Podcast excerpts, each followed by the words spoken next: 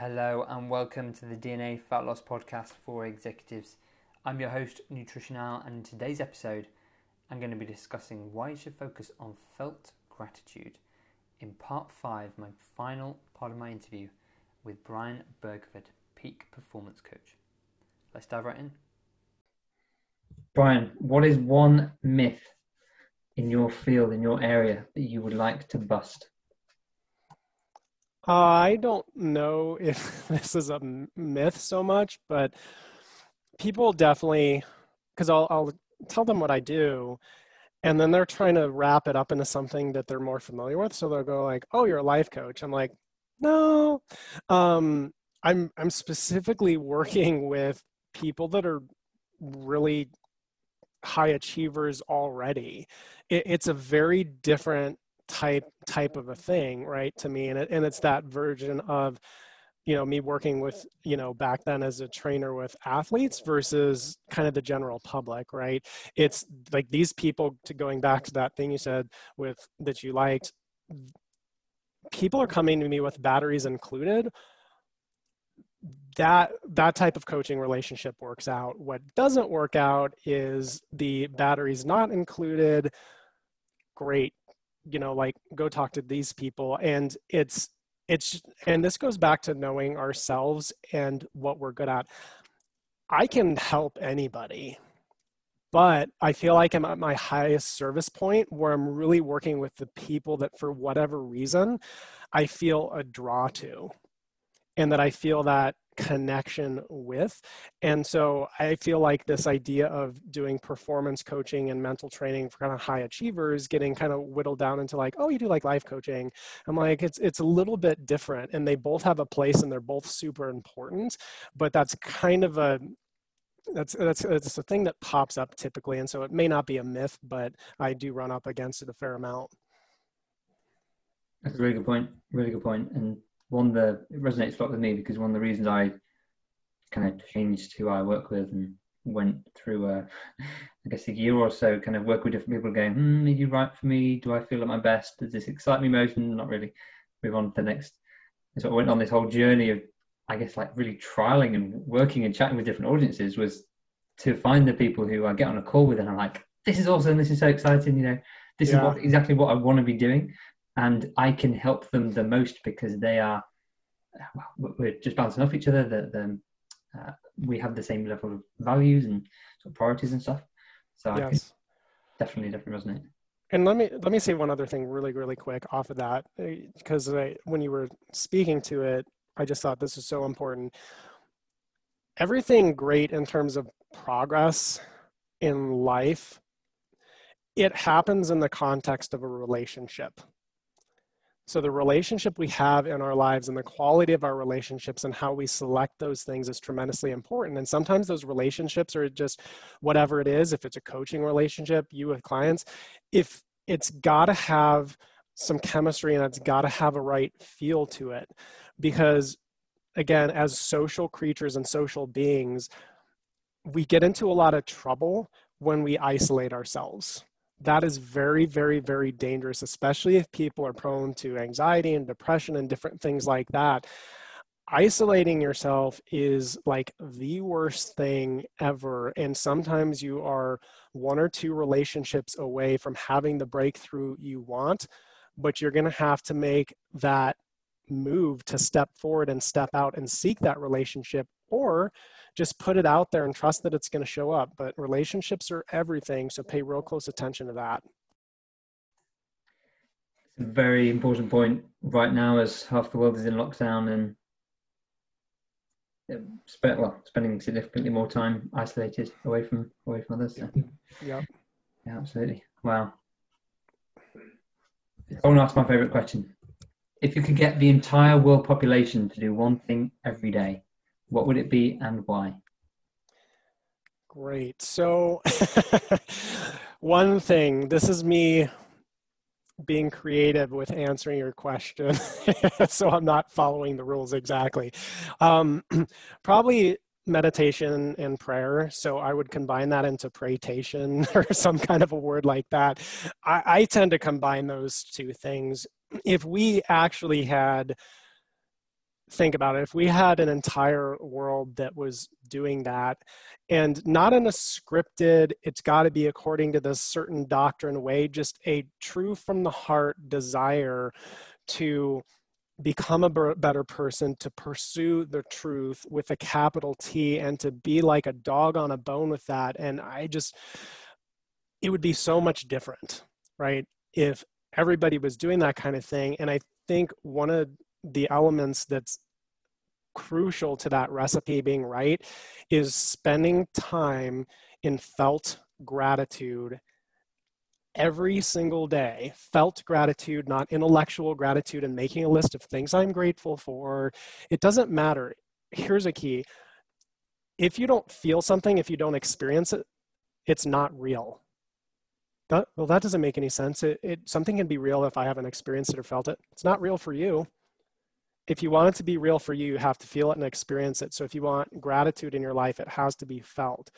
And then taking all that power from, you know, your prayer, your meditation, contemplation practice, whatever you want to call it, and making sure you're deliberately coming to a place where you're experiencing love and sending love to people, even the people that you don't like that you want to punch in the face honest to God, if everybody was doing that every single day, even if it was a five or a 10 minute discipline, I sense there would be a shift collectively in how we treat each other and how we deal with things um, and how we relate to ourselves and the self-care we give us. You know even the great faiths and religion and like love the lord god with all your heart and love your neighbor as yourself everything's predicated upon you have to spend time with yourself and truly love yourself, not in a selfish way, but just knowing who you are at your core so that you can love those other people is so important. So that would be the practice every day I would want people to do.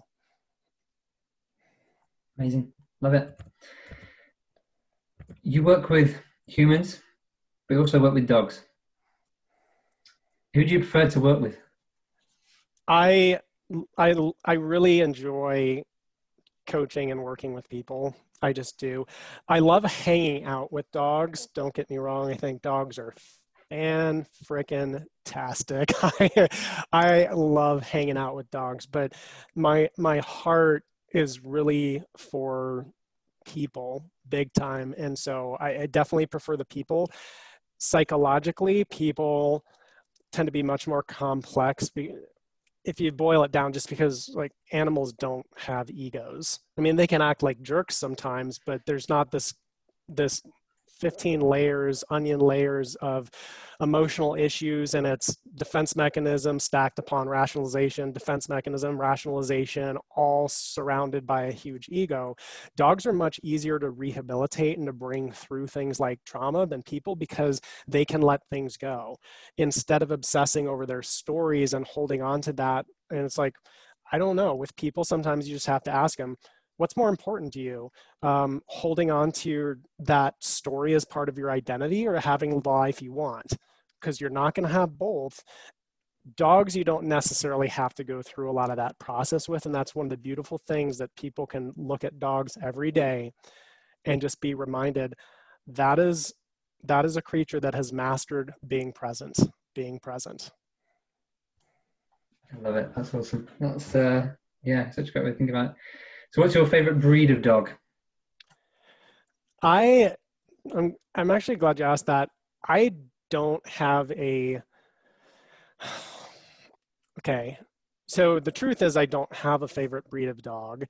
My preferred breed of dog in the at the moment is um, are pit bulls, but that's just because they're the maligned breed, at least in the the U.S. of the day right?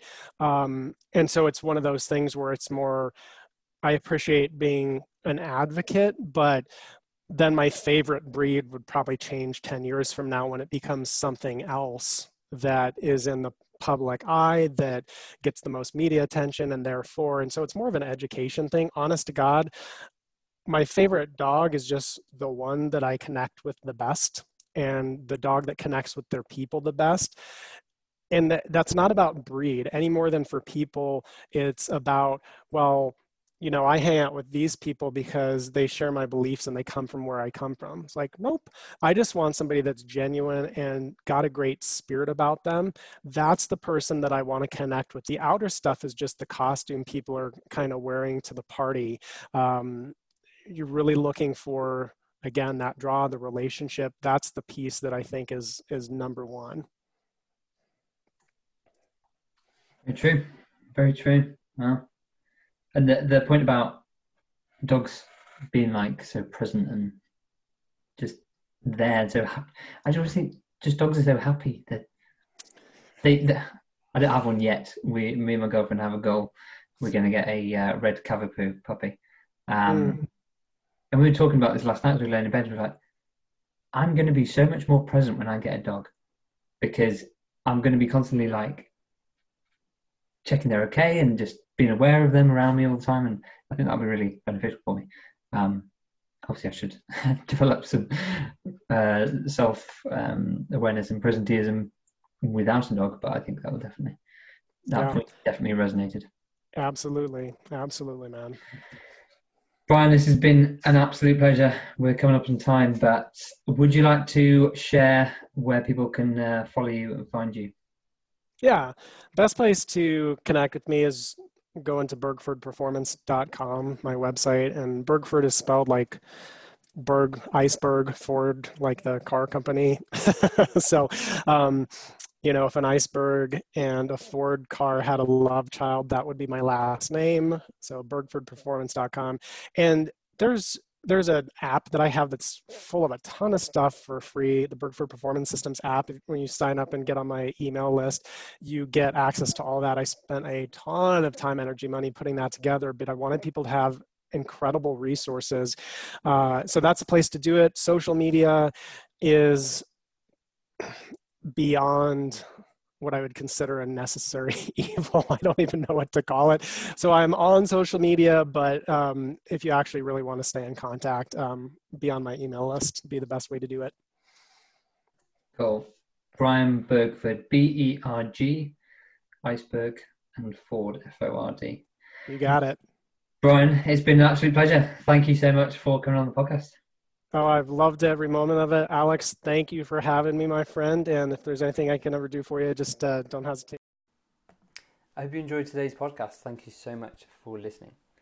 If you want more goodness, here are a few things that you can do next. First, and most obviously, you can check out more episodes. Secondly, you can connect with me on LinkedIn by searching Alex Hall DNA Fat Loss Coach or by going to www.linkedin.com forward slash in slash Alex DNA Fat Loss Coach. That's linkedin.com slash in slash Alex DNA Fat Loss Coach. Look, I'm not going to hard sell you just because you connect with me. But if I can help and you're curious to learn more about my programs, just drop me a message and I'll share the details. There's no pitch, just the full info so you can make an informed and empowered decision. I look forward to connecting with you.